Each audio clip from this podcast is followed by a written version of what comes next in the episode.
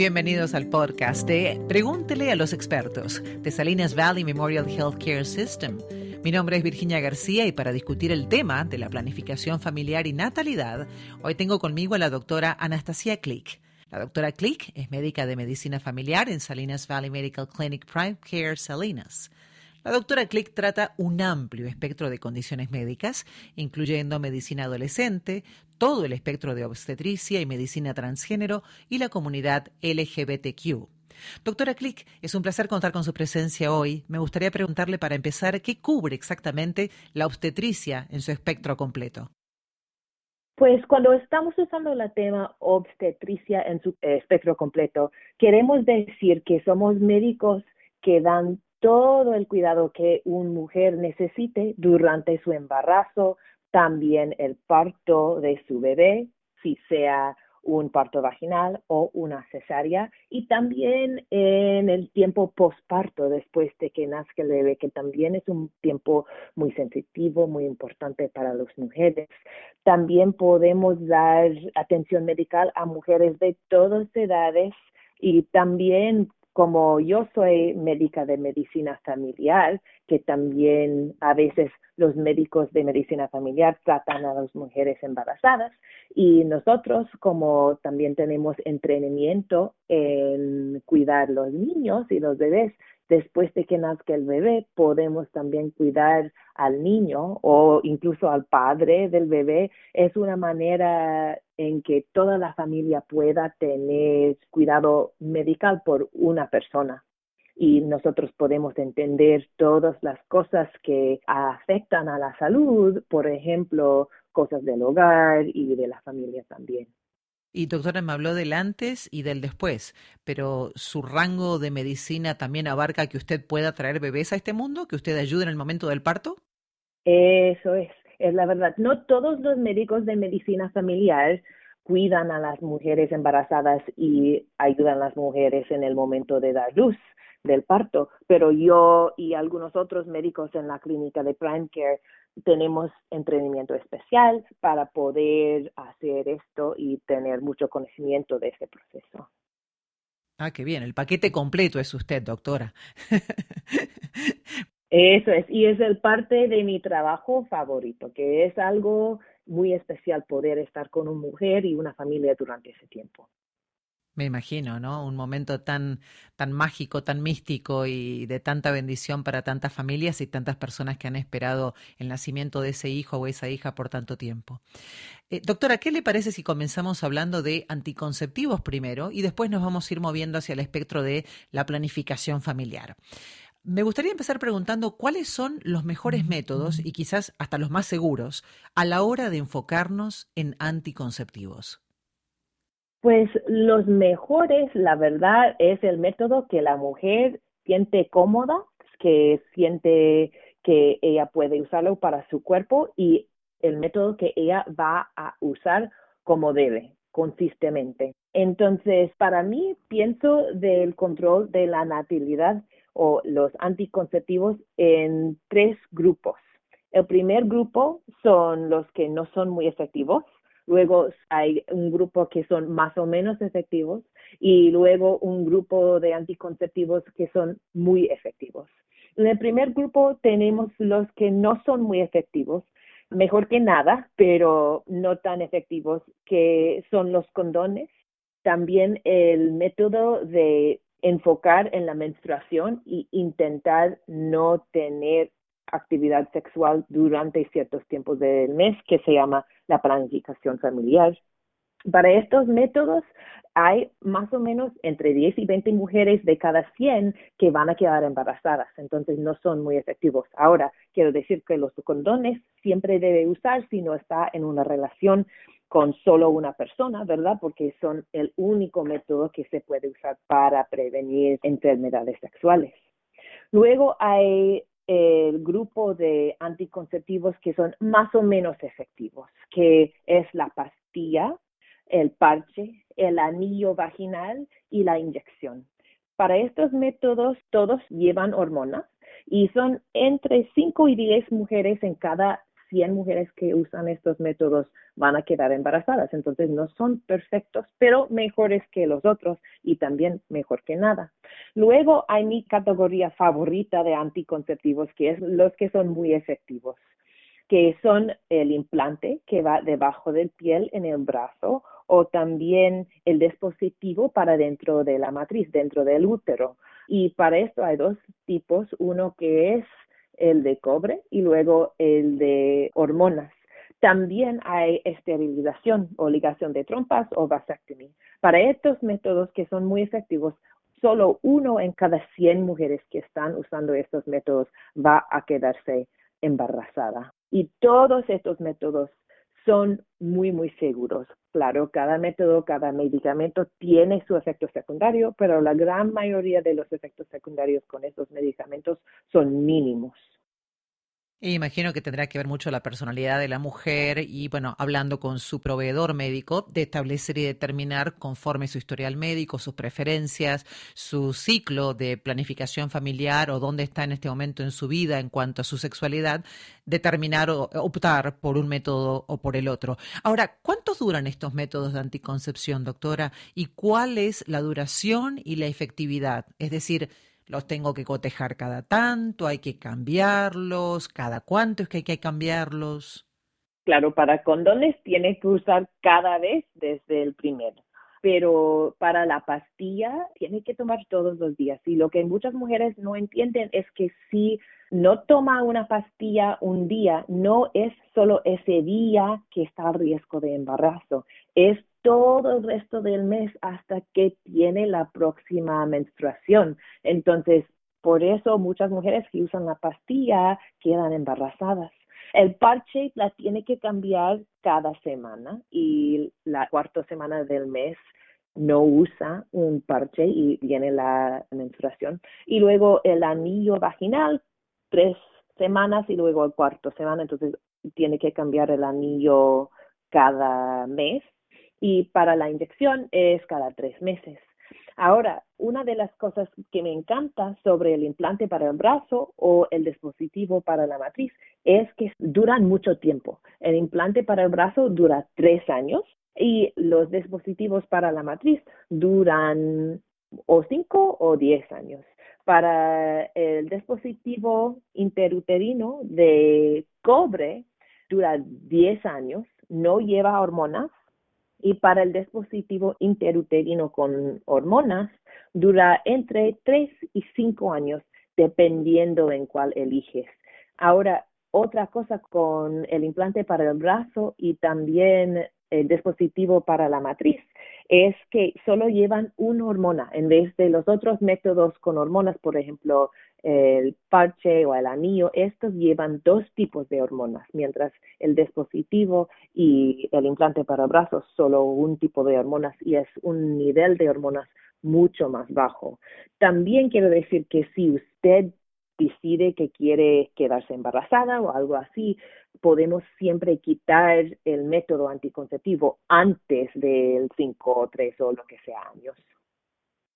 Bien, ahí va mi siguiente pregunta, justamente, porque si una mujer desea quedar embarazada, ¿qué tan pronto entonces podría intentar concebir después de dejar de tomar las pastillas anticonceptivas o de hacerse remover el implante del tipo DUI o el anillo vaginal? Y esto me imagino además que es independientemente, como usted aclaró, doctora, a la utilización del preservativo masculino o condón para prevenir las enfermedades de transmisión sexual, ¿correcto?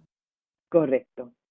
Y la verdad es que cuando una mujer deja de usar un método anticonceptivo, por lo general pudiera quedarse embarazada el próximo día, en teoría. Entonces, si usted va a dejar de usar su método anticonceptivo, tiene que estar preparada para, para el embarazo. Pero eso dicho, depende en la regla de la mujer. Si la mujer tiene una regla regular, cada mes. Por lo general, después de un mes o dos meses pudiera quedarse embarazada, pero como mucho tiempo sería tres meses. Ahora, el cuerpo de cada mujer es diferente y no nos preocupamos hasta que una mujer ha estado intentando para el embarazo por un año sin lograr embarazo. Pero como una mujer pudiera quedarse embarazada inmediatamente después de que deja de usar anticonceptivo, yo recomiendo que ella empieza a usar la pastilla prenatal tres meses antes de que deja de usar anticonceptivo, porque la pastilla prenatal es muy importante en los primeros días de un embarazo.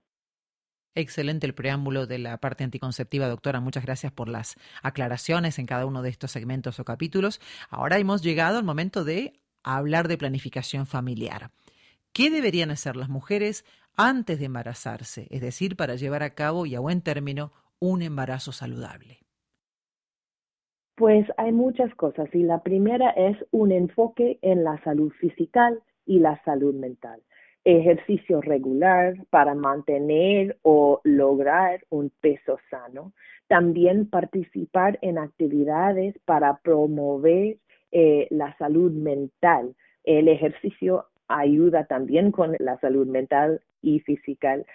Siempre digo a mis pacientes embarazadas o que están planeando embarazo que el parto es como un maratón. Entonces, usted no va a intentar correr un maratón sin entrenamiento, sin preparar al cuerpo. Y el embarazo es la misma cosa. Tenemos que preparar nuestros cuerpos y estar de buena salud física y mental.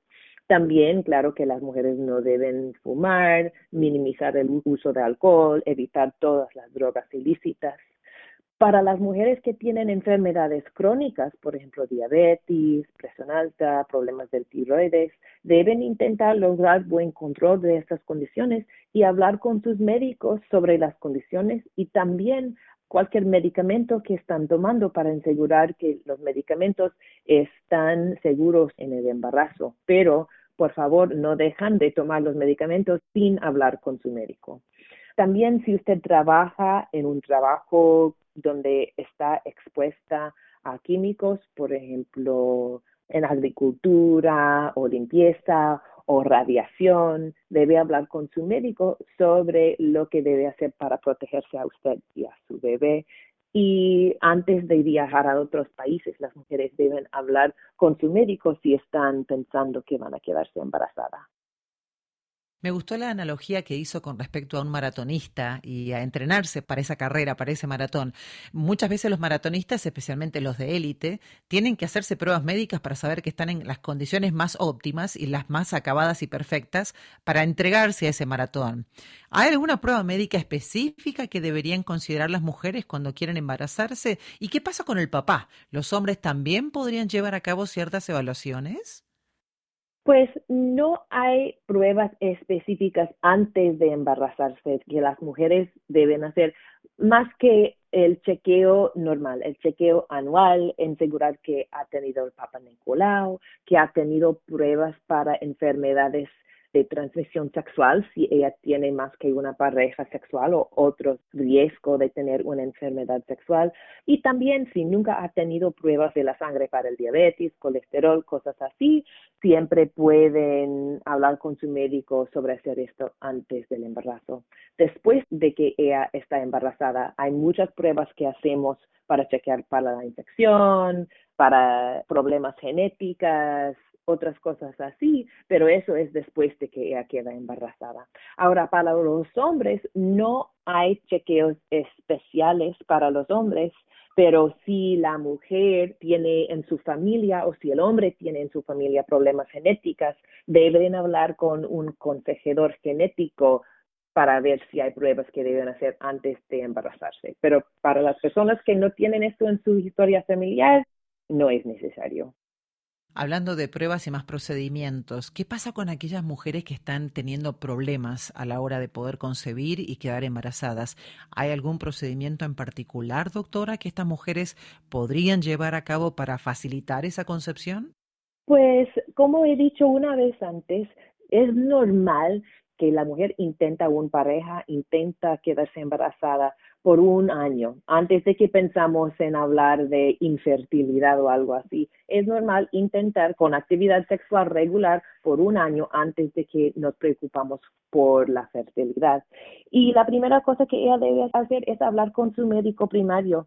Hay algunas pruebas básicas que pudiéramos hacer para chequear para problemas de las hormonas como el tiroides, cosas así. Y si ella quiere, también puede intentar hay muchos apps en el smartphone para ayudar a monitorear la menstruación, para saber en cuál día ella está ovulando y debe tener la actividad sexual para promover el embarazo.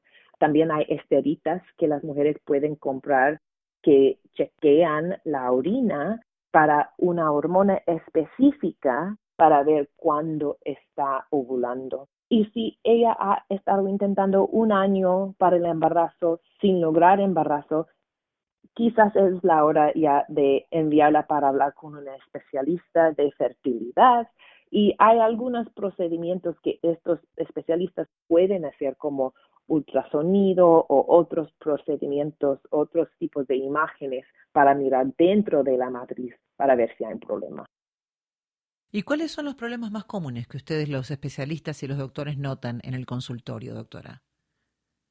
Hay muchas, pero uno que es muy común en nuestra comunidad es una enfermedad que se llama, a ver, en inglés sería Polycystic Ovarian Syndrome, pero en español sería el síndrome de quistos en los ovarios, más o menos que no es un nombre muy bueno para esta enfermedad porque la verdad es que algunas mujeres tienen problemas con quistes, pero los quistes no son el problema. El problema es un nivel más alto de testosterona, que todas las mujeres lo tienen, pero a veces el nivel puede subir demasiado. Y en estas mujeres, claro que la regla a veces no es muy regular y queda más difícil quedarse embarazada. Entiendo. Doctora, para ir concluyendo, la sociedad parece haber cambiado hoy por hoy en cuanto a la preferencia a la hora de tener hijos. Algunas anteponen su carrera, el deseo de viajar por el mundo, otros deseos personales o profesionales. ¿Cuál es la mejor edad para, para quedar embarazada, según usted, según una especialista en esta materia? O incluso me animo a preguntarle, ¿cuál es el mejor rango etario para tener un bebé? Para las mujeres y las parejas, el tiempo mejor es cuando sienten listos físicamente, emocionalmente, ¿verdad? Claro que si para las mujeres muy jóvenes y muy mayores de edad, pues hay más riesgo. Para las mujeres menos que 18 años de edad y para las mujeres más que 35 años de edad, hay un poquito más riesgo en quedarse embarazada. Los médicos pensamos que el año 35 y mayor como edad de la mamá avanzada. Ahora, eso no significa que las mujeres más que 35 años de edad no pueden tener partos completamente normales. De hecho, la mayoría de las mujeres de esta edad sí tienen partos y bebés completamente normales, pero a esta edad, las mujeres mayores que 35 años tienen un riesgo un poquito más alto de problemas genéticos. Entonces, por eso usamos esta edad como una marcadora de alto riesgo.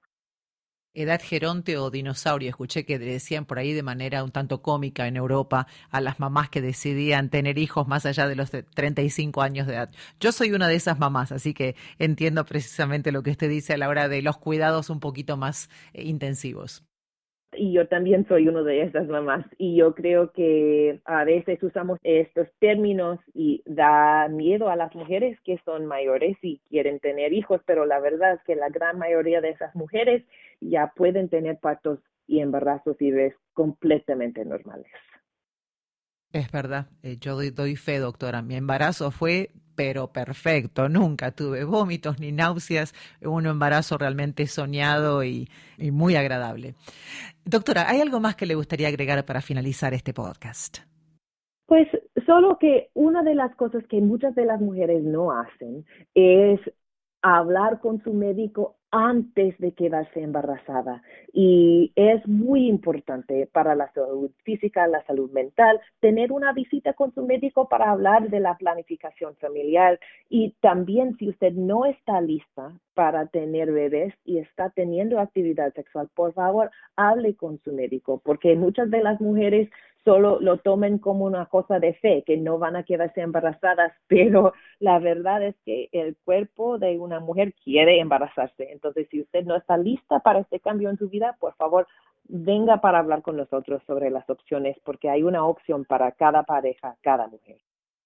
Hermosas palabras para finalizar este podcast. Gracias, doctora. Y recuerde que Dios también eh, se vale de la sapiencia y del conocimiento médico para hacer que usted pueda cumplir con ese deseo y esa plegaria de su oración que le ha estado haciendo a él por tanto tiempo.